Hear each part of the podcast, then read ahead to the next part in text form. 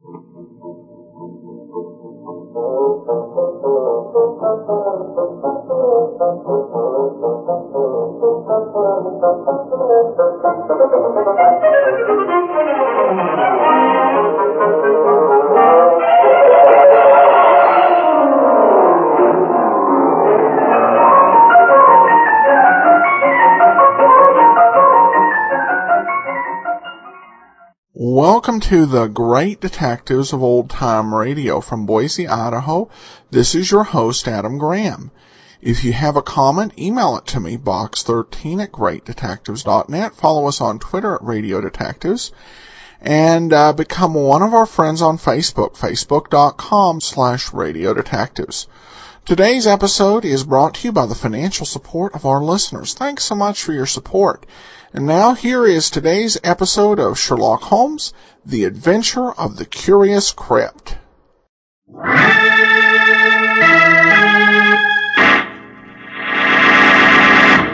From New York City, the makers of Clipper Craft clothes for men and more than 1,200 leading retail stores from coast to coast present that immortal character created by Sir Arthur Conan Doyle, the world's most famous detective, Sherlock Holmes, starring John Stanley.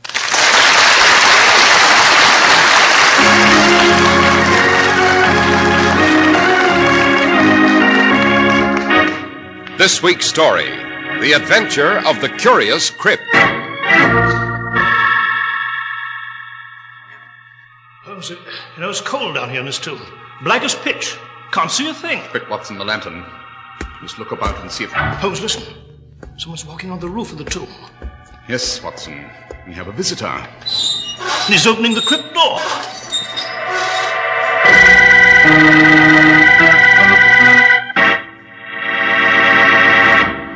We're at the door of Dr. John Watson's study, and we're about to hear another of his adventures with the fabulous Sherlock Holmes.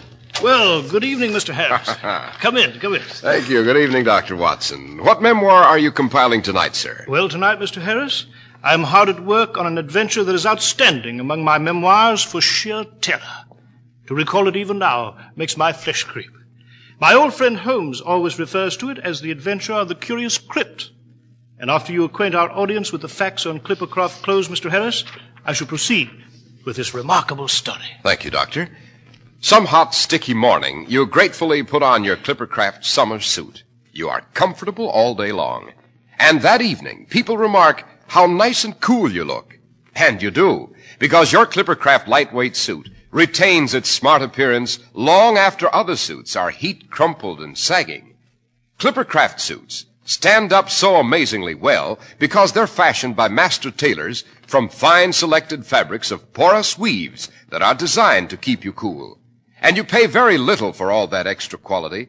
Only $33.75 to $42.50 for a tropical weight Clippercraft summer suit.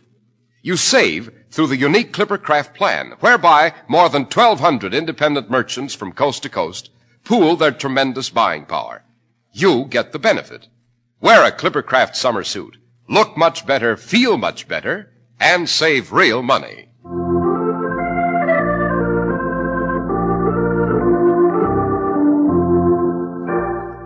And now, Dr. Watson, what about the adventure of the curious crypt?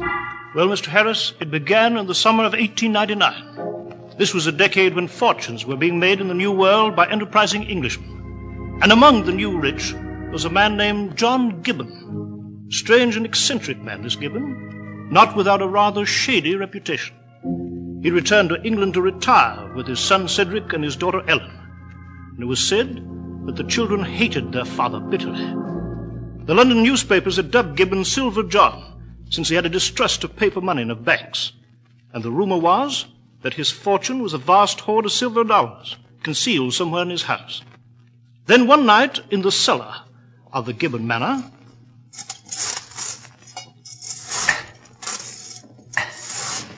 It's around here somewhere. Money's buried somewhere, and I. Cedric? Cedric, answer me. Oh, oh, you're digging in the cellar again, eh? you stupid young fool. Father, I. I'm Trying to find my money, eh? Trying to rob me, you young whelp. I've begged you for an allowance, Father. Even a loan. Yes, well, you'll rot before you get a penny, do you hear? I spent hard years in Canada, risked my life to make my fortune. I know. I, I know all about And it. And if you think I'm going to let a dissolute son and an extravagant daughter bleed me into bankruptcy, you're wrong. I see. You spent a fortune just for that mausoleum of yours at Kensington Cemetery with your statue on top of it. And yet not one penny for your, for your own daughter and son. My daughter and son. You want nothing from me but my silver dollars. Nothing. But you'll not get them. Not even after I've gone. Why, you contemptible old blackguard. you rotten miser. Cedric, what? I ought to choke the life from you. Cedric, uh, Curl my hands around your scrawny neck like this. No, no, don't. It's murder, do you hear? Murder. Help. Help. Cedric! Father! What are you doing? Cedric. Cedric, stop it! Stop, let go! He's cut us off without a penny, Ellen. He deserves to die. Cedric, don't! You're mad! Let him go! Please, please All let right, him go. I'll let him go. I'll let him go, but the next time I'll kill him. As heaven's my witness, I'll kill him. Get out. Get out, you young whelp. Get out of my house before I call the police.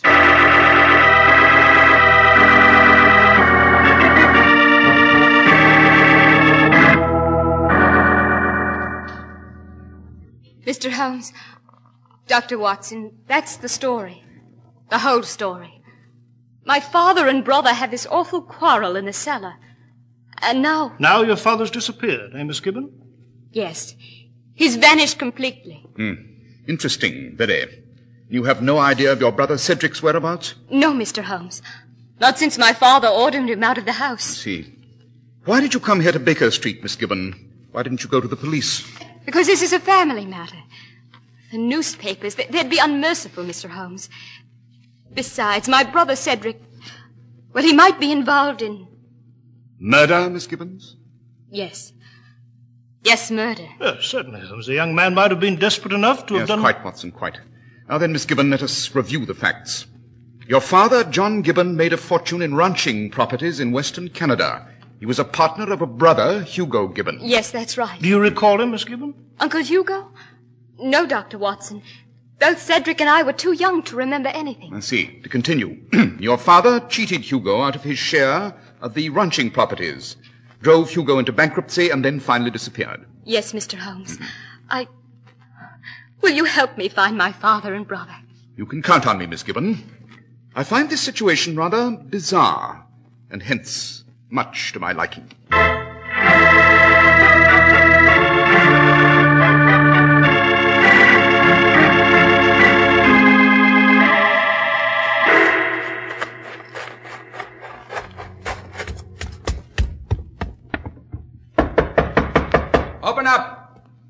Door, caretaker. What is it? What do you want? I want to get into the cemetery. Unlock the gate. Sorry, sir, it's past midnight. We don't allow visitors in Kensington Cemetery after dark. Look here, caretaker. I, I just want to look at my father's tomb. My name's Gibbon. Cedric Gibbon. Gibbon? That's right. And, uh, there's a quid in it for you if you'll do what I say. Well, can't see any harm in it if you just want to look. Come along.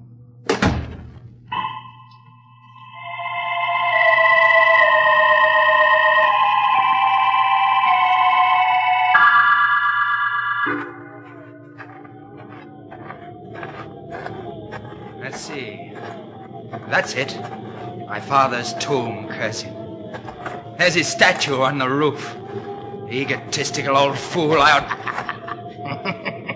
no. No. Welcome to Kensington Graveyard, Cedric. No, please.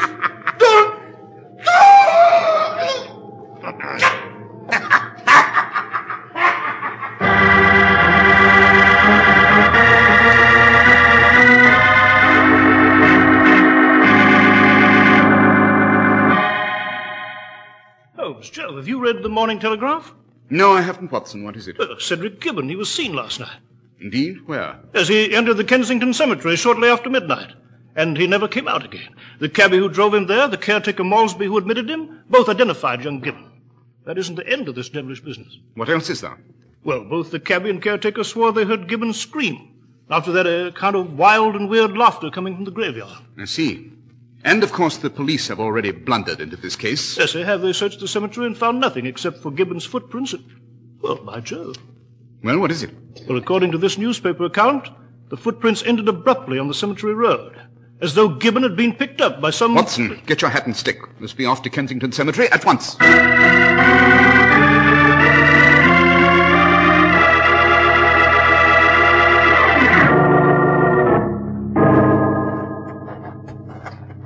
Watson, Gibbons' footprints are quite clear here on the cemetery road. Luckily, the road's damp from the recent rain. Well, Holmes, this whole thing has a touch of the supernatural, ghouls and all that sort of thing. Who do you think did that weird laughing? We shall find out in good time, my dear fellow, I assure you. And. Aha! What is it, Holmes? Note, Watson, observe. The footprints. Joe, that story in the Telegraph is accurate. The prints do end abruptly. Not quite, Watson, not quite. Eh? What do you mean? Look, the earth has been scraped to the side of the prints and into the grass as though Gibbons's shoes had dragged. Yes, so it appears, so it appears. But what. Observe, too, that these prints terminate less than 25 feet from the mausoleum of John Gibbon. Is that significant? Very. Yes, but why, Holmes? What did you Later, Watson, later. At this moment, I should like to examine the roof of the tomb. The roof so jealously guarded by that marble image of the eccentric millionaire, John Gibbon.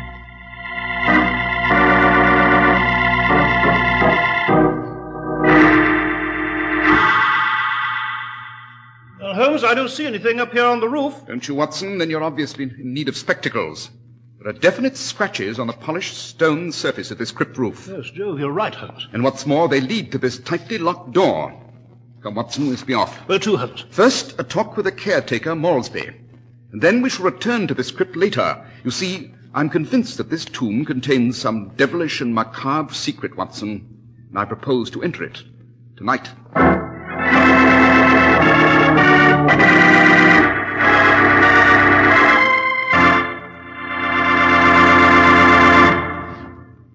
Here's a message from the fine independent local merchant who sells you Clippercraft clothes. He points out that there's so much difference between an ordinary suit and one that has been scientifically designed for summer wear. And that's precisely what you get in a Clippercraft summer suit. Clippercraft master tailoring, plus the finest of summer fabrics, woven with millions of tiny windows to keep you cool.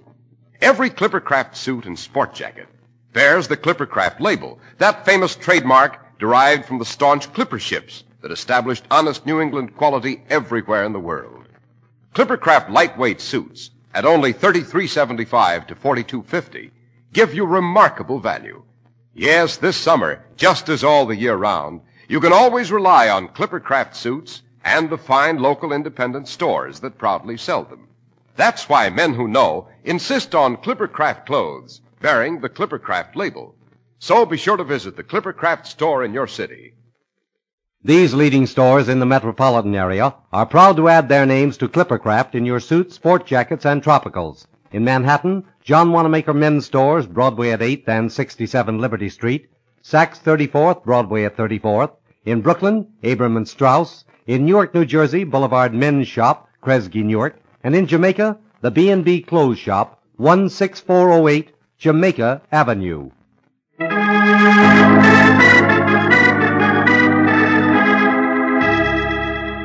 And now, Dr. Watson. Dr. Watson, you were relating to us the adventure of the curious crypt. Yes, so I was, Mr. Harris. So I was. As you recall, both John Gibbon and his son Cedric had vanished under strange circumstances. And at Kensington Cemetery, Holmes had conducted a thorough investigation, expressed his intention to return and enter the crypt that night.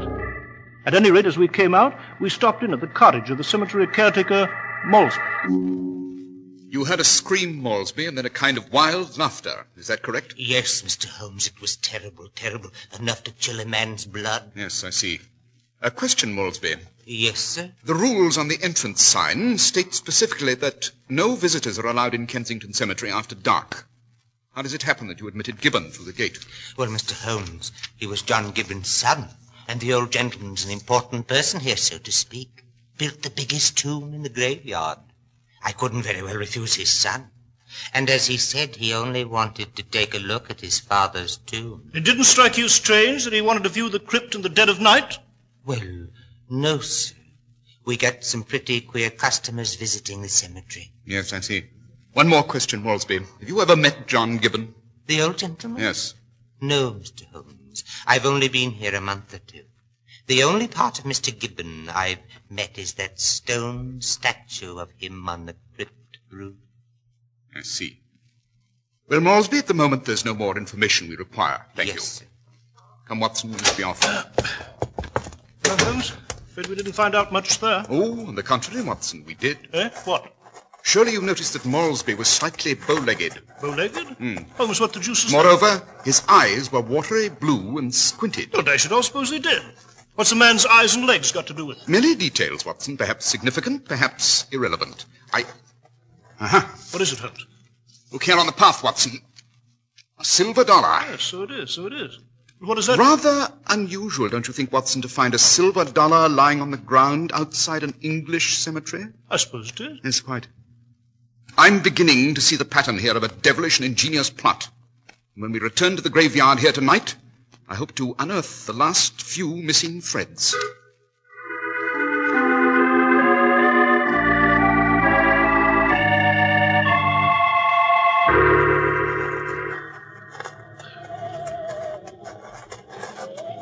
Well, Watson, we're in luck tonight. Indeed? How? There's enough moonlight for clear observation. Observe that massive marble building just on the other side of that deep hollow ahead. Yes, the Gibbon tomb. An infernal statue of old John Gibbon standing on the roof. I must say the juicy thing looks almost alive there. Watson, Yes, sir? I believe I just saw the statue move. Move? Yes, it raised its arm and turned its head toward Well, us. Holmes, you must be mistaken. That statue of John Gibbon is made of stone. It can't move. Good Lord, what was that? The statue. It's laughing, Watson. Joe, Holmes, you're right. Look at it. It's running across the mausoleum roof. Holmes, this is incredible, incredible. My eyes must be playing tricks on me. I... It's jumped off the tomb roof. It's running across the graveyard. Quick, Watson, after it.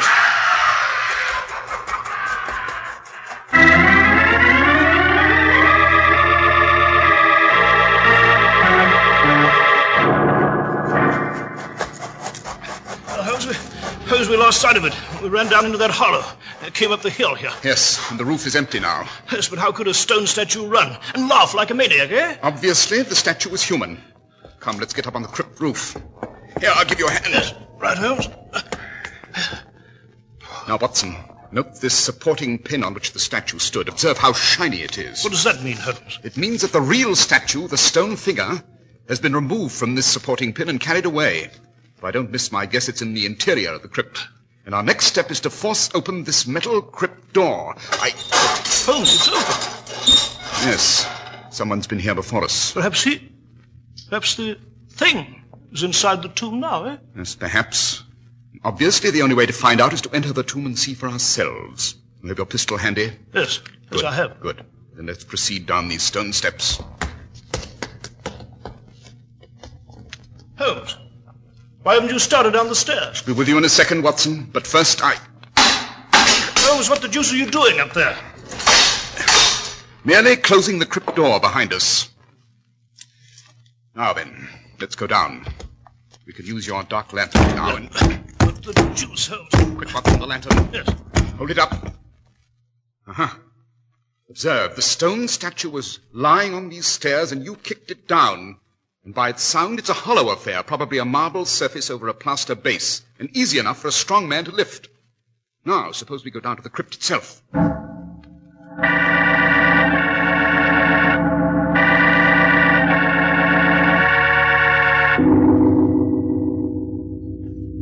Holmes, the place seems to be empty. Oh, on the contrary, Watson. Look in the corner. Good Lord. There, Precisely. Two bodies. One John Gibbon, the other his son Cedric. the marks on the neck, they've been strangled. As they have indeed in a fiendish and unique way, I might add. I. What is it, Holmes? There's a silver casket here on this raised platform. Another whim of the eccentric old gentleman John Gibbon. Oh, Holmes, you're not going to open it? I am indeed. Holmes, good heavens. Yes, Watson, as you see, it's full of silver dollars and. Watson, listen. Yes, footsteps on the crypt roof. Quite, we have a visitor. The fiendish killer. Quick, out with that lantern. Good evening, Mr. Holmes. Dr. Watson. I left the crypt door open for you. You walked right in, you fools. You walked right in. Holmes, who is it? It's quite obvious, Watson. This man is Hugo Gibbon. alias Moresby, the caretaker. Hugo Gibbon? Precisely, the brother of old John Gibbon and his former partner. Yes, Mr. Holmes, you are very clever. I am Hugo Gibbon. That cursed brother of mine robbed me, cheated me, ruined me, sent me to an asylum. But I escaped.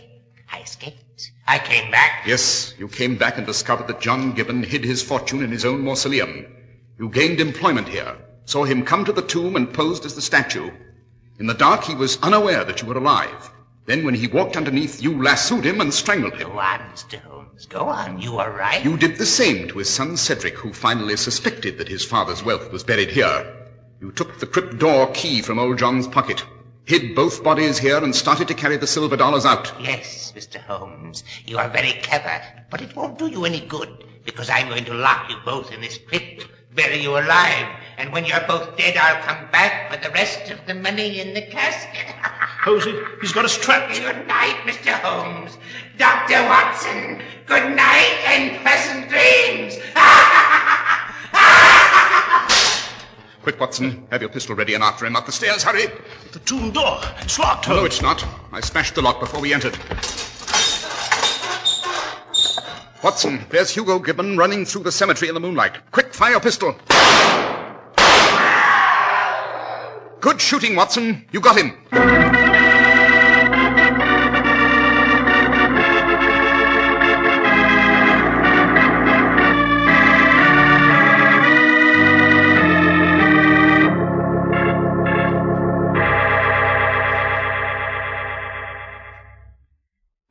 Watson, our man Hugo Gibbon is safely in the custody of Scotland Yard. Your shot was not fatal, but he will pay his debt to the Crown. Know, it, it seems incredible, Holmes. So Gibbon, alias Malsby, hid the real statue in the crypt, posed on the roof himself, and lassoed his unsuspecting victims, eh? Exactly. You will recall how the footsteps ended, but the marks on the grass indicated that something had been dragged across it. Hugo simply hauled in his rope with his strangling victim on the end of it. But how did you know Malsby was actually Gibbon? Oh, it's obvious, Watson. Only a man who'd lived in the West could cultivate such skill with a lasso. And the caretaker, I knew immediately, was a Westerner. But how? His legs were bowed, a characteristic symptom of long hours in the saddle. Then, too, his eyes squinted, another trait of ranchers used to staring at far-off horizons. Naturally, I thought immediately of John Gibbon's brother and old ranching partner, Hugo. And the silver dollar you found near the cottage convinced you that he had robbed the tomb. Quite. you know, Holmes, I must congratulate you. I've never seen you conduct a more brilliant investigation. Thank you, Watson. I am, as you know, fundamentally a man of modesty. Shall we merely call it extraordinary? Let it go at that?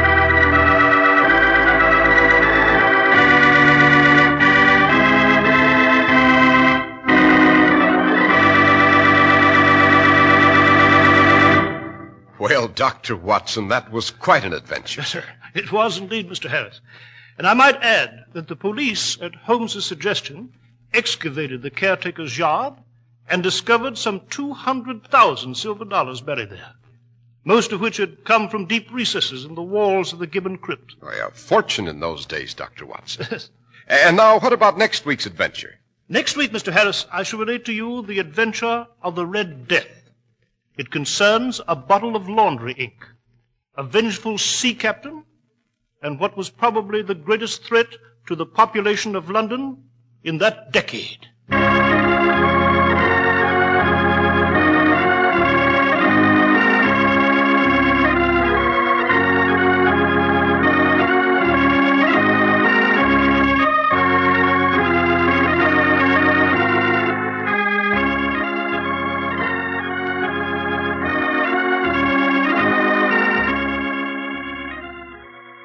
Makers of Clippercraft clothes and more than 1,200 stores from coast to coast have brought you another in the new series of broadcasts featuring the world's most famous detective, Sherlock Holmes.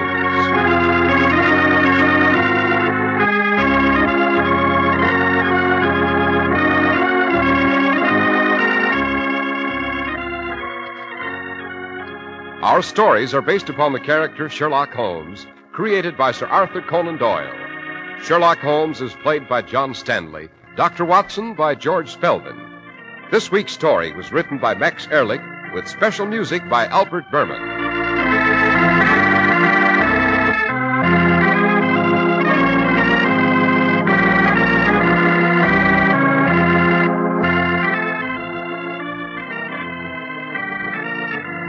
If you don't know your Clippercraft dealer, write Clippercraft, 200 Fifth Avenue, New York City. Be sure to listen next week to Sherlock Holmes in The Adventure of the Red Death. This is Cy Harris speaking for Clipper Craft Clothes.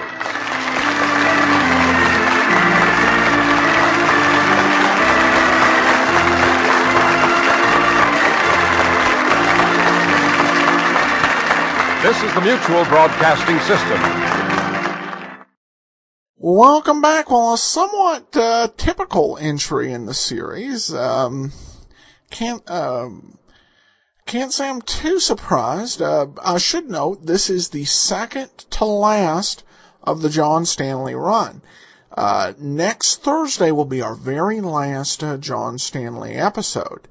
Uh, so we will uh, and then the week after that, we'll have Ben Wright. So, uh, something to look forward to.